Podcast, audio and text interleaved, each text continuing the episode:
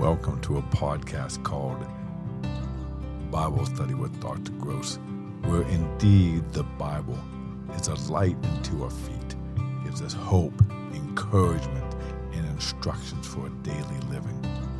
Our topic today is the shepherds in the wilderness, proclaiming the good news. Let's read Luke chapter 2, verse 8 together. Now there were in the same country shepherds living out in the fields, keeping watch over the flock by night. And behold, an angel of the Lord stood before them, and the glory of the Lord shone around them, and they were greatly afraid. Then the angel said to them, Do not be afraid. Behold, I bring you good tidings of great joy, which will be to all people. For there is born to you this day in the city of David a Savior, who is Christ the Lord. And this will be a sign to you. You will find a babe wrapped in swaddling clothes, lying in the manger.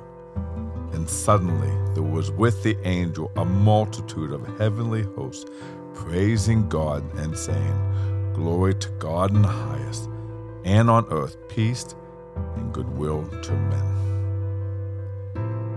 Question today is How did the shepherds know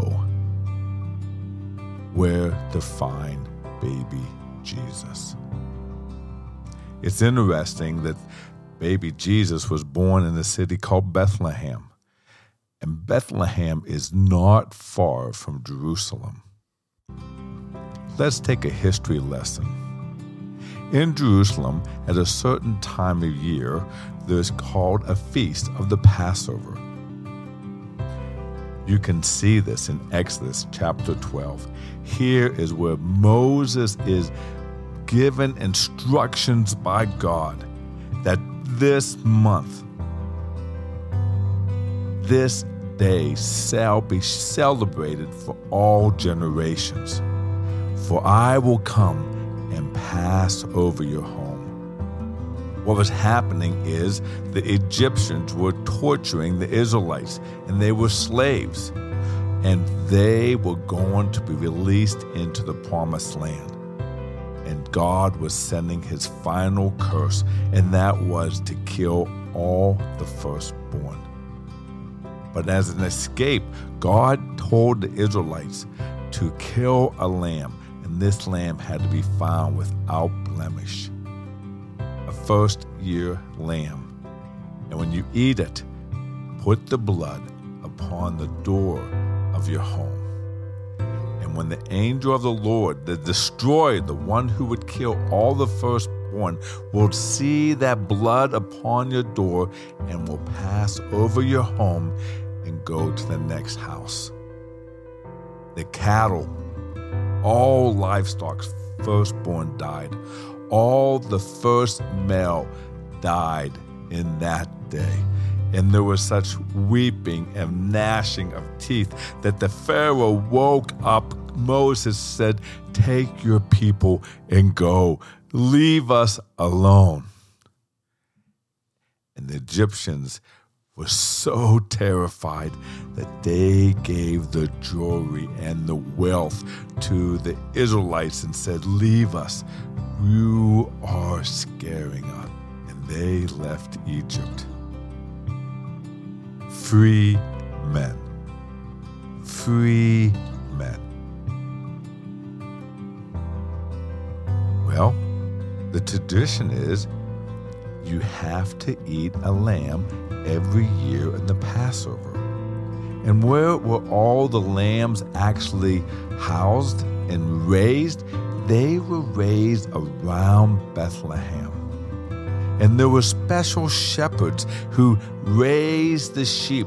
They raised them specifically for the sacrifice of the Passover. And these special shepherds had a place and they knew that the law required that the lamb be without blemish.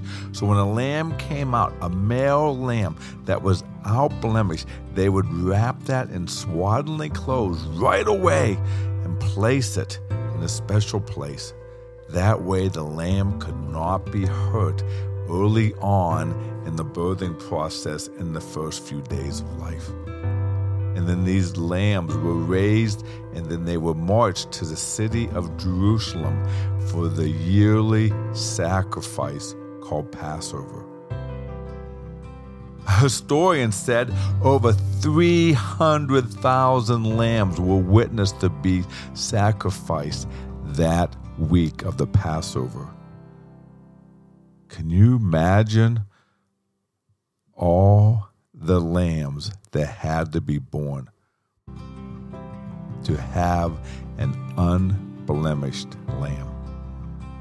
Let's go back to our text in Luke 2.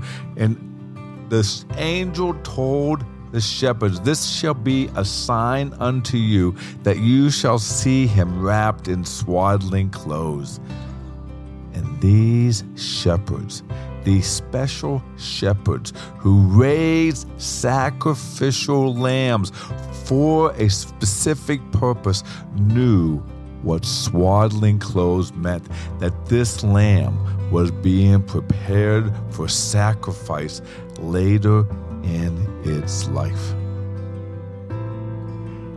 They knew where to go because they had a special place where these lambs were born and processed and wrapped in swaddling clothes.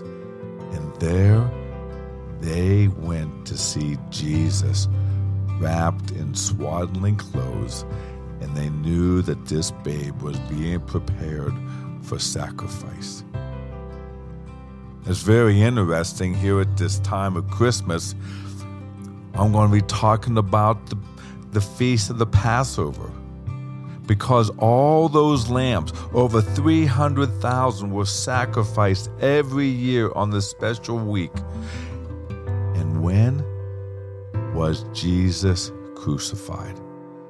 He was crucified exactly the same week of Passover. Jesus was prepared for birth, wrapped in swaddling clothes, unblemished. His purity, his holiness was what was required to pay for our sins. Sins is just a word that means in archery, it would just miss the mark. So in archery, when you shot it and you did not hit the target or you were off the center line, it was called a sin.